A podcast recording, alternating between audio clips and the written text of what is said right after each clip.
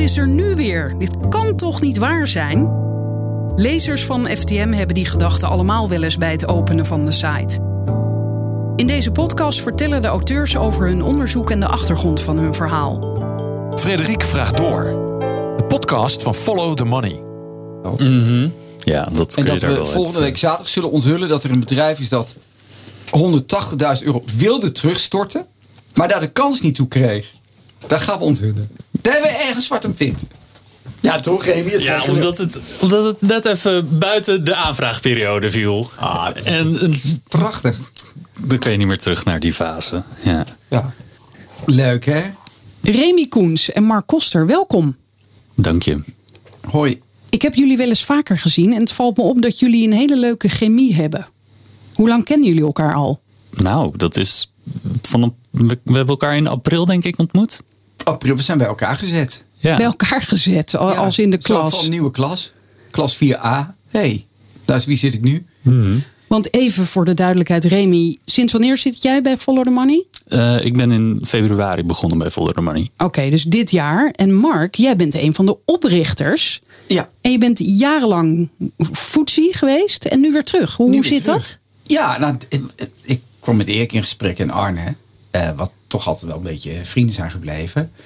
En af en toe kwam ik daar wel eens langs, hoor. En nou ja, ik merkte aan Erik wel dat hij zei, nou, misschien hebben we nog wel leuke projecten. En heb je nog wat? En toen begon ik over de NOW. Ik zei, ja, volgens mij wordt dat het volgende financiële schandaal in Nederland. NOW, waar staat dat ook weer voor? Noodmaatregel over... Nee, ik weet het niet. Jullie schrijven daarover. Jullie hebben een heel dossier daarover. Al 5 artikelen. Noodmaatregel... Overbruggingskrediet? Nee. Ja, overbrugging werkgelegenheid. Ja. Noodmaatregel overbrugging werkgelegenheid. Ja. Maar het rare is het is eigenlijk een tijdelijke noodmaatregel. En daar gaan we het misschien... Gaan die podcast daar dan een beetje over. Die T is al lang verdwenen. Maar die T hebben we ook nooit terug... Het heet NOW, maar het heet TLW had het eigenlijk moeten heten. Ja, en als je het leest, zie je de hele tijd... voel je die urgentie, want het is met hoofdletters... nou.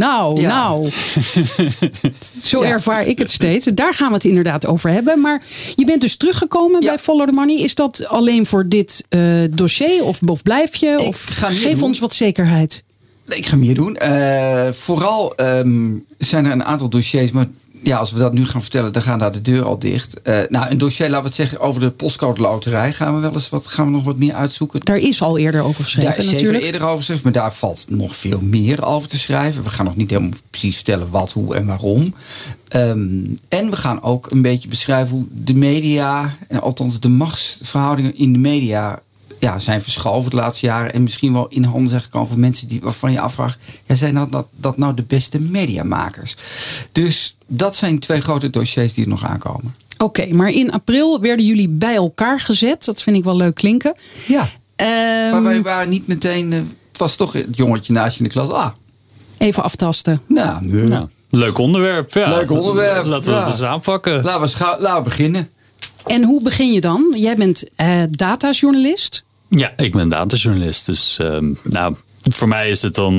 ik wil zoveel mogelijk informatie over die NOW.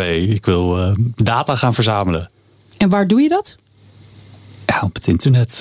Het grote internet. Ja, wat wilde je allemaal vinden? Nou, het UWV publiceert lijsten met... bedrijven, vestigingsplaatsen, voorschotbedragen. Wat er wordt uitgekeerd dus. Dat is heel summiere informatie. Daar kan je nog heel veel informatie bij gaan zoeken op websites met bedrijfsgegevens. Bijvoorbeeld, in welke sector zijn ze actief? Hoeveel werknemers hebben ze? Wat zijn de omzetten? En als je dat soort informatie daarbij voegt... dan kan je hele interessante onderzoekjes gaan doen. En weten jullie nog wat een van de eerste zaken was die jullie opviel? Nou, we zijn eigenlijk begonnen... bij de NOW is het zo dat er zijn een aantal criteria om het te mogen aanvragen. Een van de allerbelangrijkste is van je moet een omzetverlies hebben van min 20% in een bepaalde periode. Zeg 3 maanden. Als het niet zo is, kom je helemaal niet in aanmerking. Dus je zou jezelf al de vraag kunnen stellen. Zijn er bedrijven die wel hebben aangevraagd, maar in een bepaalde periode niet min 20 hebben gescoord? Dan moet het terug. dat zat ook in de voorwaarden. Nou ja, daar zijn we naar eens gaan zoeken. Een eerste onderzoek waar we ook op stuiten was zijn faillissementen. Dus je hebt bedrijven die hebben NOW aangevraagd, zeg een paar miljoen, maar gaan toch failliet. Dus dat is een grote vraag. Ja, waar zijn die centen gebleven? Ja. Zijn die naar die werknemers gegaan en zijn ook failliet gegaan? Of is een deel van die centen blijven plakken? Nou, en dat was het eerste artikel dat we geschreven hebben. Die zijn hier en daar blijven plakken. En we hebben ook wel een aantal curatoren, want die moeten dat dan afhandelen. Dat zijn een beetje de lijkschouwers van zo'n faillissement. Die moeten dat dan gaan checken. En die vonden inderdaad ook restjes NOW, laat ik het zo zeggen, in de balans. En dan is toch de vraag van, ja, moet dat terug? Ja, dat moet terug. Maar is dat dan wel alles? Of waren er meer restjes die misschien wel verdwenen zijn in de machinerie van zo'n bedrijf? Dus ja, dat was artikel 1. En daar staat we toch al een paar oplichters al plat. Oh, sorry. Ik praat er nu doorheen door het belangrijkste moment. Oh, je veerde op. Nee, maar mensen die dat gewoon misbruikt hebben. Dat bleek toch uit het onderzoek wel wat we deden in Serenberg. En in, Ja, nou ja, het fijne aan faillissementen is dat ongelooflijk goed wordt gedocumenteerd in Nederland. Hoeveel, nou ja, werknemers er op het moment van faillissement waren, wanneer het failliet is gegaan, wat de balans was. Curatoren zijn vaak ook niet, die hebben geen belang bij dat bedrijf in een ander dan neutraal daglicht schilderen.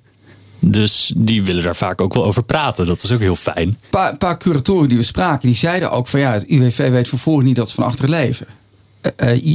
Ilem Herstel was een curator, die trof dus Gelder aan. Die zei, ja, het is ongelooflijk dat UWV daar zo laks mee omgaat. Toch, als een bedrijf hier is, zou je toch denken, UWV, hey, daar zit misschien geld van ons. Hoorde er niets van, was daar verbaasd over. In datzelfde artikel hadden we ook een andere curator, Angelina Bakker van Dentons. Die trof gewoon geld aan, NOS-storting. En het mooie was, dat was de balans. Onder balans, maar het mooie aan dat verhaal was, dat waren hele nette mensen. Die hadden dat nog gekregen, die gingen failliet. Of die voelden aan dat ze failliet gingen en hebben er niet meer aangezeten. Want die dachten, ja, dat zou als palieneus kunnen zijn, hè? Fraudeleus handelen.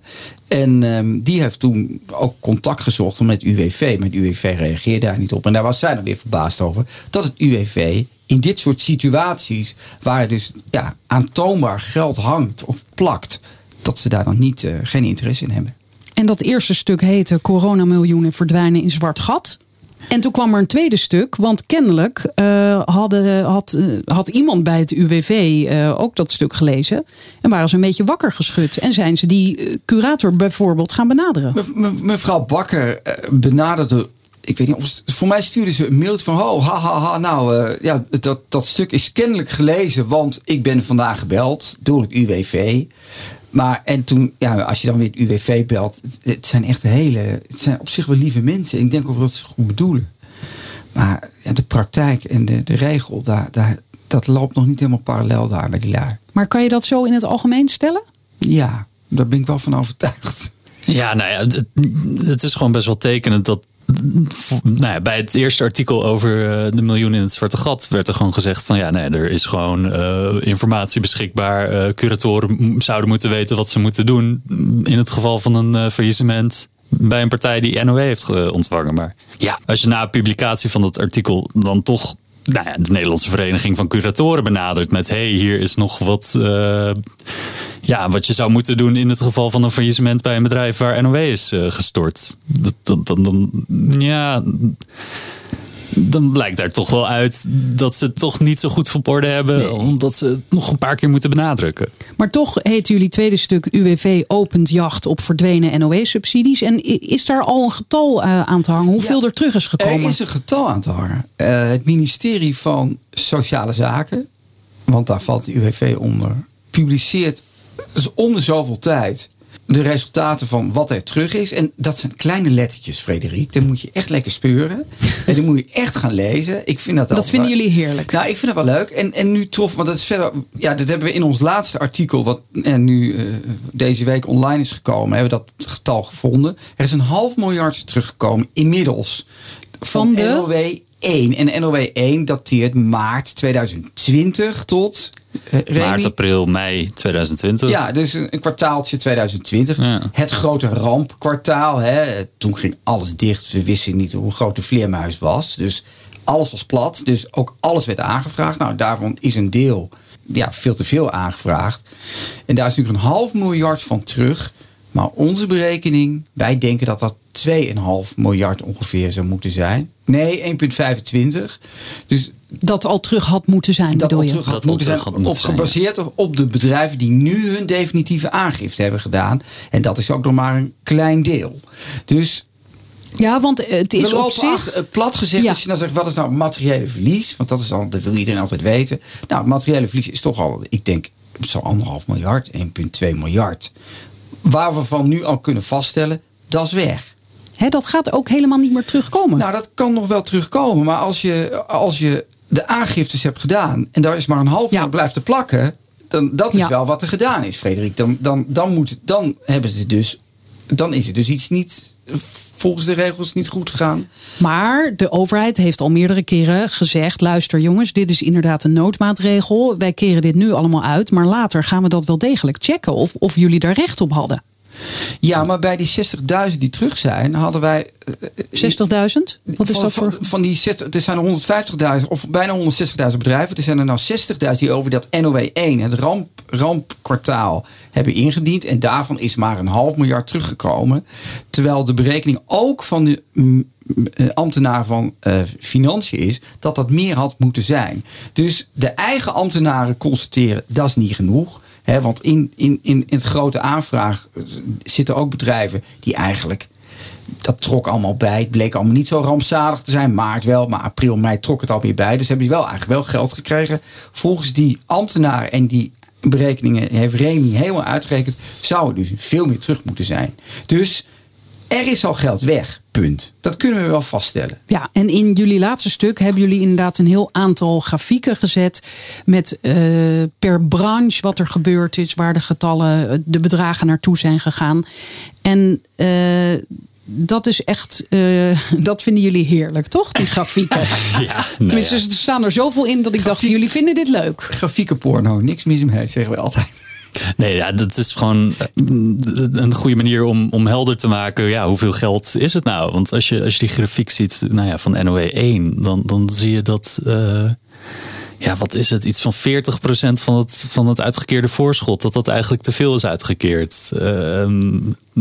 Als je dat in zo'n grafiekje ziet van, die 7, ik heb precies het getal niet voor ogen, maar van die miljarden hoeft er maar 2,5 miljard is er te veel uitgekeerd. Dat is een gigantisch bedrag, wat dus neerkomt op 40% van de totale NOW1. En zou de overheid hier rekening mee hebben gehouden? Van jongens, we storten die bak geld daar neer en we zien wel hoe het eindigt of zo?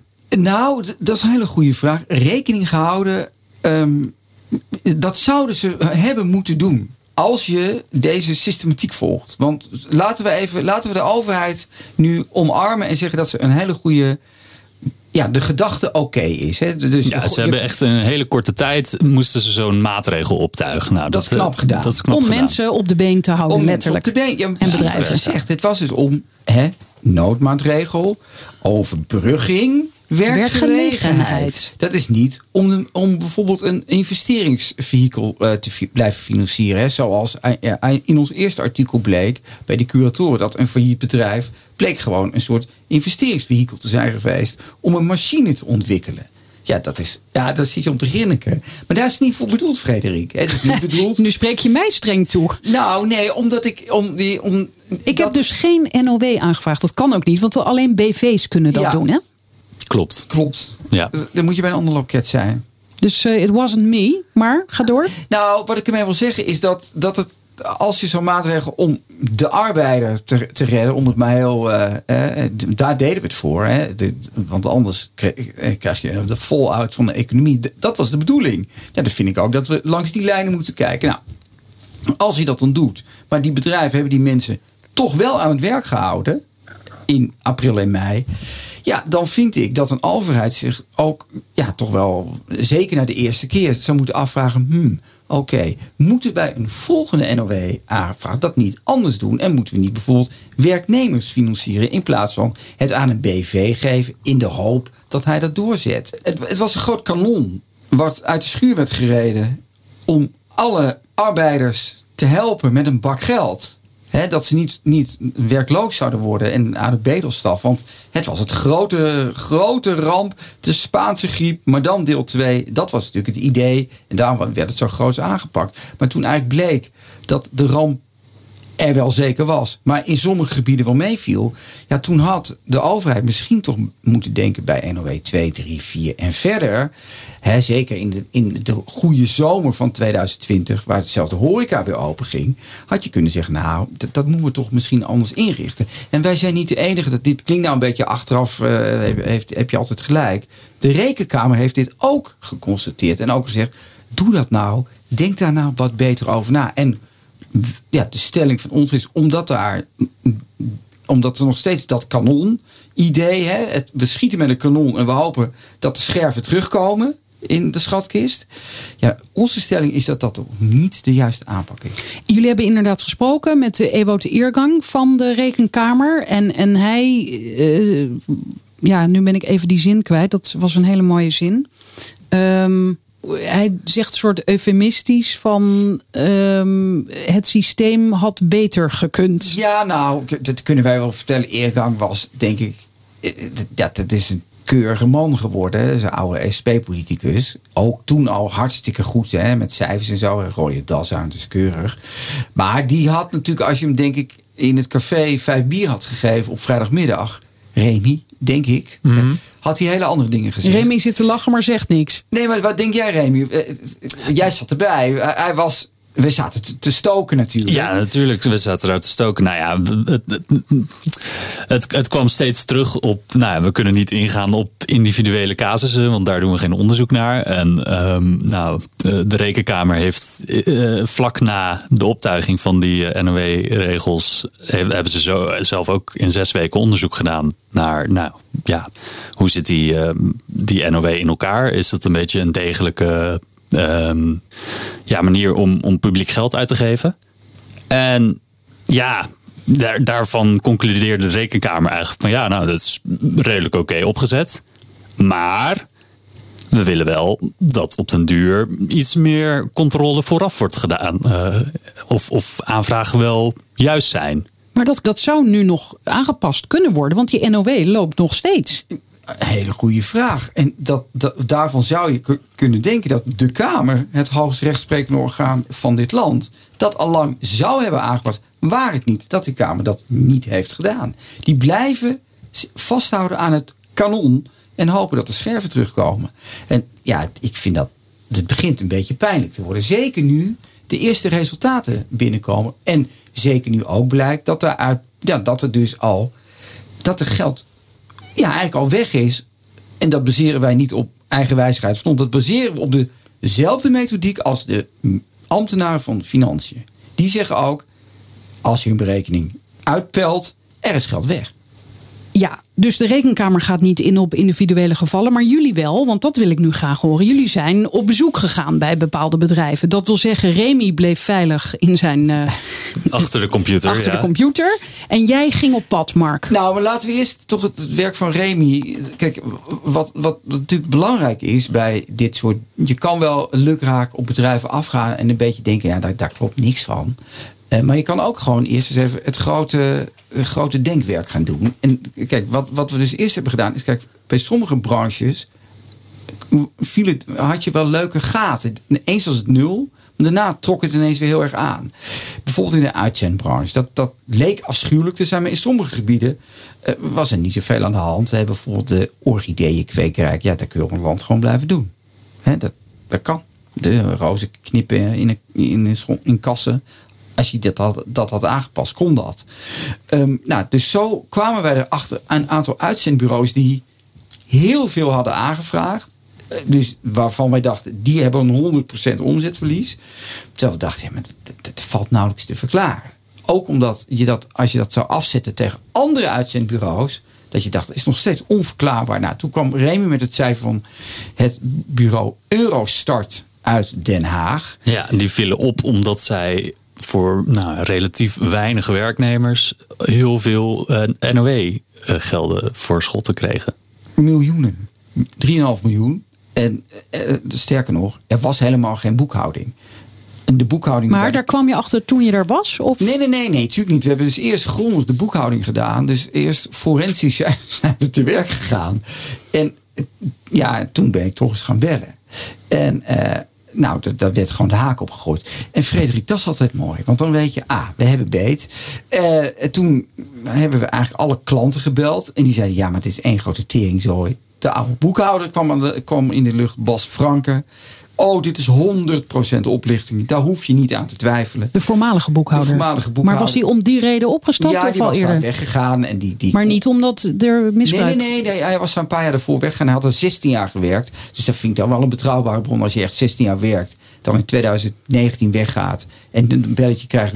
En dan in dat belletje ook nog zegt, maar ik heb de UWV gewaarschuwd. Vertelt hij ook nog.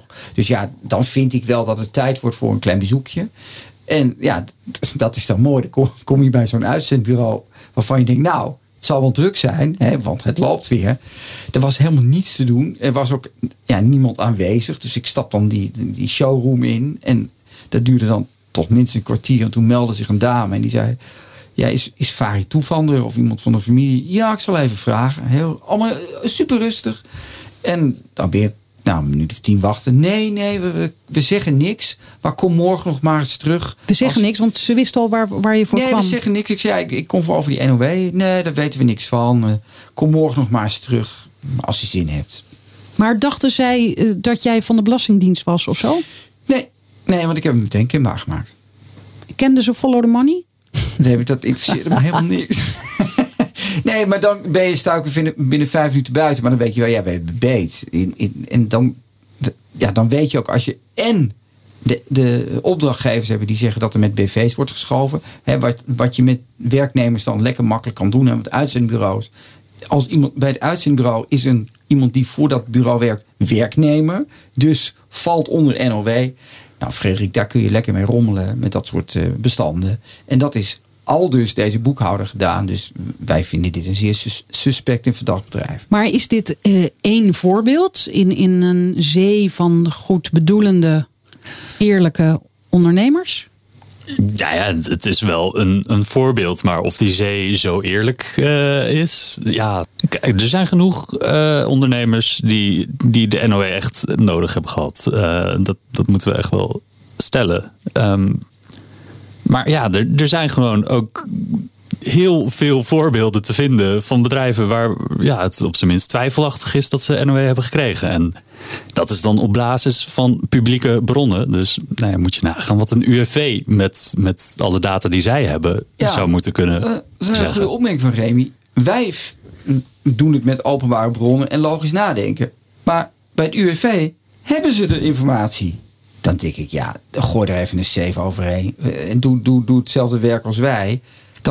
Dan filter je er al wat uit. Nou, en het UWV lijkt ook wel, dat mag je aannemen, enigszins op de hoogte. Ook van misstanden. Want ik vertelde jullie van tevoren dat ik dus in mijn vrije tijd, maar dat ik naar een podcast heb geluisterd waar accountants met elkaar in gesprek waren over deze NOW. En toen zeiden ze, het UWV heeft nu een top 3 van misstanden. En één daarvan is dat er ook bazen zijn die dan inderdaad die NOW ontvangen. Ook uitkeren als salaris gewoon. En dan daarna tegen werknemers zeggen, jij gaat nu even naar de pinautomaat. Je gaat geld pinnen en dat geef je aan mij. En, je bedoelt een soort witwasoperatie? Nou ja, noem het hoe je het wilt. Maar dit lijkt me niet heel normaal. In deze categorie heb ik er nog wel eentje gehoord de afgelopen weken. Dat is kappers. Die moesten natuurlijk ook dicht. Die kon natuurlijk, stel je hebt een grote kapperszaak. Je hebt 10 mensen aan het knippen. Nou, die zeggen we moeten dicht. Maar je gaat niet dicht. Je gaat open. Je laat de mensen die binnenkomen cash betalen. Die hele transactie komt niet in de boekhouding terug. je vraagt wel aan voor je werknemers. Dan heb je dus de dubbel whammy. Je hebt dus eigenlijk dit is ook gebeurd. Dit is gebeurd. Dit is wat we gehoord hebben. Het is in Friesland gebeurd. En daar gaan we nog wel onderzoek naar doen. Maar zo kun je dus... ja, een beetje geniepig natuurlijk wel. NOW-geld aanvragen. Je doet of je dicht bent. Je bent open. Je vraagt aan de mensen die binnenkomen om het cash te betalen. Nou, dan is je omzet nul. En dan kun je toch je mensen laten betalen. Dus ik vind dat... Tuurlijk is dit gebeurd. Aan de andere kant, wat er ook is gebeurd... je hebt ook goedbedoelende mensen... die te veel hebben aangevraagd... maar je hebt ook goedbedoelende mensen die te veel hebben aangevraagd... en het graag willen terugstorten. En dan komen we op een ander punt van de UWV. Het UWV is daar echt laks in. In het terugvorderen van het geld. Bijvoorbeeld garagebedrijven hebben groots onderzoek naar gedaan. Sommigen hebben gewoon ik denk wel 10 miljoen aangevraagd... en 5 miljoen daarvan niet gebruikt. Of... in een tijd dat de omzet dus niet met min 20 ging... maar misschien met min 5, 6. Ja, dat mag je niet aanvragen. Dus moet de hele bubs terug. Alles moet terug. Nou, bijvoorbeeld Broekhuis, dat is een grote dealer... en autoverkoopclub. Ja, die hadden 5 miljoen op de balans gezet. Ja, die weten van gekkigheid niet wat ze ermee moeten. En die willen daar dan van af. En zeggen dan ook, ja, we hadden wel verwacht... dat nu wij dit hebben aangegeven en ingediend... dat het UWV daar wat alerter op zou zijn. Ja, is dit dat verhaal waar jullie binnenkort mee gaan komen? Of... dit hebben we al min of meer gebracht, hoor. Het Broekhuis is bekend, maar we zijn dus nu bezig om laten we zeggen, het eindverhaal. Hoe komt het terug? Want dan heb je een stempel... Als je meer dan 100.000 hebt aangevraagd, heb je een stempel nodig van de accountant. En met die stempel moet je naar het UWV. En dan zegt de UWV, dat is oké, je mag het allemaal halen. Maar de deadline ligt toch pas in 2026? Ja, dan vindt de definitieve afrekening... Nou ja, die heeft dan allemaal plaatsgevonden als het goed is. Dan is het afgerond door het UWV. Ja, het gaat in tranches. Hè. Het eerste deel van maart 2020 moet dan binnenkort. Maar dan kun je ook weer uitstel van de uitstel van de uitstel. En als je het niet kan terugbetalen, krijg je daar weer uitstel over. Dit gaat over. Mijn voorspelling is dat dit 2 of 3 kabinetten gaat duren. En dat de minister van Financiën daarover gaat vallen in kabinet. Dan is Rutte echt al weg. Ja? Nee, heb jij een glazen bol? Nou, je ziet toch wel vaak dat ministers vallen over een bagatel daarvoor. En dit wordt een ongelofelijke beerput. En die zal de volgende minister van Financiën... Hoekstra overleeft deze nog, maar de volgende is aan de beurt. Wat denk jij, Remi? Ja, ik denk dat de minister van Sociale Zaken er eerder op gaat worden aangekeken. Ja, dus die is er uiteindelijk verantwoordelijk voor. Koolmees komt niet terug, dus dat wordt de volgende. Hmm. Jullie zijn even aan het formeren nu. Het laatste stuk wat jullie gepubliceerd hebben... daarin schrijven jullie 7 miljard ging naar vastgoedovernames en de spaarpot. Ja, niet die hele 7 miljard, maar wij stellen vast... mede op basis van de cijfers... van financiën, dat er dus nu al 7 miljard van die 17, bijna 18 miljard die er is uitgekeerd, dat we daarvan kunnen vaststellen onbestemd. Niet duidelijk en zou terug moeten. Nou, een deel daarvan is dus bij dat Eurostart, die hebben dan even voor 8 ton een pandje gekocht, contant afgerekend, of contant, die hebben er geen hypotheek op genomen. Nou, dat is wel vrij uitzonderlijk, toch? Dan heb je dat ergens liggen. Anderen hebben dat ook gedaan. Ook eenzelfde soort bedrijf in Hoorn, Keltech. Die elektrische ingenieurs of elektrotechnische ingenieurs wegzet. Ook een pandje aangeschaft. Dus dat noemen wij dan vastgoed. Maar er zijn ook anderen die hebben gewoon overnames gedaan. In de tijd dat je denkt, hoe kom je aan dat geld in gooien? Ja, je hebt toch NOW nodig om je werknemers te kunnen betalen. Maar tegelijkertijd kun je een branchegenoot van... Nou ja, met een miljoenen omzet overnemen. Ja, dus dat is op zijn minst frappant. Dat is frappant. En wat ik net vertelde over die garagebedrijven... die hebben dat dan op de balans staan in de spaarpot. En weten soms ook helemaal niet wat ze ermee moeten. Het is natuurlijk zonde... want dit geld kan dan niet aan iets anders worden uitgegeven. Maar vindt iemand dit echt erg? Want we zijn een rijk land. Het is al uitgegeven. We hadden het kennelijk. Niemand hoor ik echt, behalve jullie, moord en brand schreven. Dus... Nou, het is publiek geld wat blijkbaar zo achterloos wordt uitgegeven aan ondernemers. Als je kijkt naar de ZZP'ers. Die hebben allerlei... nog net geen field achter zich aan. Omdat ze net even een paar cijfertjes te veel of te weinig hebben ingevoerd in hun aanvraag voor de TOZO, geloof ik. Ik haal ook altijd het voorbeeld van de bijstandsmoeder die de boodschappentas van haar moeder kreeg, haal ik erbij. Wat niet mocht. Dat mocht niet. Dus die moest een deel van de bijstand terugbetalen. Dus het is absoluut niet in verhouding, willen jullie maar zeggen. Nee, het is niet in verhouding, maar ik ben daar wel iets moord en brand schreeuwt. Ik vind dat overheidsgeld moet dat wel goed besteden. En wat ik raar vind, dat we het controlerende orgaan, de Kamerleden, zouden hier toch iets voor moeten vinden. Kamerleden hebben over elk wisselwasje, wordt er op dinsdagmiddag een vraag gesteld. Over een uitgave hier, over een minuscuul miljoentje daar. Dit gaat over miljarden. Dus ik vind dat het onze taak als Follow the Money is. Maar ik vind dat de Kamerleden zich hier rekenschap voor moeten geven. Dat dit eigenlijk verkwisting is. En dat het inderdaad zonde is. Hè? Als je nou over klimaatpolitiek hebt. Of misschien wel over infrastructuur. Misschien kun je wel alle studenten weer een studiebeurs geven. Hoeven ze niet te lenen. Dus ik vind het zonde van het geld. Ja, maar het is ook niet eens wat wij ervan vinden. Want de overheid zelf vindt ook dat er maximaal 1% van de overheidsuitgaven slecht besteed mogen worden. Het mag dat zegt de Rekenkamer, hè? Nou, dat vindt de overheid zelf. Dat is een regel die de overheid zichzelf heeft opgelegd. Dus officieel. Dus er mag een bedrag kwijt zijn eigenlijk. Nou, er is 1% van de overheidsuitgaven. Daarvan mag het onduidelijk zijn of het goed is besteed of niet. Oké. Want dat is hier meer. En de grote vraag is, hoe krijgen we het terug? Kijk, ik zou zeggen, zet hier een goede controle op. Het is natuurlijk een beetje, nu met die toeslag. Dan creëer je trouwens ook weer werkgelegenheid als dit allemaal gecontroleerd moet worden. Ik zou zeggen, huur Follow the Money in. We willen het voor 10% willen wij dat wel terug. Nee. We zijn journalisten. Zo zijn we niet bij Follow the Money, Mark. Nee, maar jij bent nog uit die beginperiode. Dit is toch ook een grap? Kom op. Ik heb de ouder zelf niet. Daar gaat het me ook helemaal niet om. Maar even, er is een reactie. Er zijn heel veel reacties onder het stuk. Onder het laatste stuk, ook onder die andere natuurlijk. Een van de leden zegt: de overheid koos bewust voor achteraf controle om te voorkomen dat ondernemers zouden omvallen. Ieder voordeel heb zijn nadeel. Maar wat is het voordeel van dit nadeel? Nou, dat er kennelijk, dat is eigenlijk ook mijn volgende vraag, is het goed gekomen met de werkgelegenheid? Ja, dat wel. Maar het had met minder misschien ook wel goed gekomen. Want er waren die mensen gewoon nog in dienst geweest.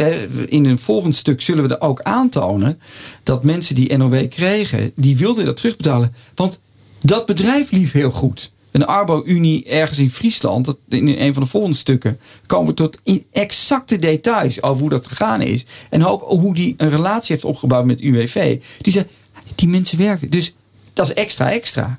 En zij willen het teruggeven? Nou, ze hebben zelfs brieven gestuurd om, we gaan het terugstorten. Maar het UWV, nee, je mag niet terugstorten. En dan raken we het kwijt. Dan zijn we het overzicht kwijt. Dus dat is toch ongekend dat de overheid iets niet terug wil wat van hun is, omdat zij anders het overzicht kwijtraken. Dit vind ik leuk, want nu hebben jullie toch gelukkig onthuld waar jullie volgende stuk over gaat. Want in het begin hoor ik jullie daarover praten en zeiden jullie ja, we kunnen dat eigenlijk nog niet zeggen. We gaan niet de details noemen, ook het bedrijf niet noemen, want we zijn nog in gesprek met. Maar het is wel leuk om alvast een tipje van de sluier. Maar het is een schitterend verhaal. Het speelt zich af in Friesland. Ik zou zo'n heel klein plaatsje. En een hele leuke boekhouder die echt met zijn Friese accent ook opbelde. En daar kwam aan de andere kant. De Friesen zijn normaal vrij nuchtere mensen. Maar dit was een vrij standvastige Fries die dit toch wel even verteld wilde hebben. En dat gaan we ook zeker melden. Echt een fantastisch verhaal. En we hebben ook de brieven gekregen van de UWV. Die arrogante brieven van nee, hou maar, anders raken we het overzicht kwijt. En tot slot, die data die jij hebt verzameld. Hè? Hoeveel verhalen kan je daar nog uithalen, denk je? Is dat een oneindige bron? Nou, dat is echt zo goed als oneindige bron. Ja, we zitten nu op 5 verhalen.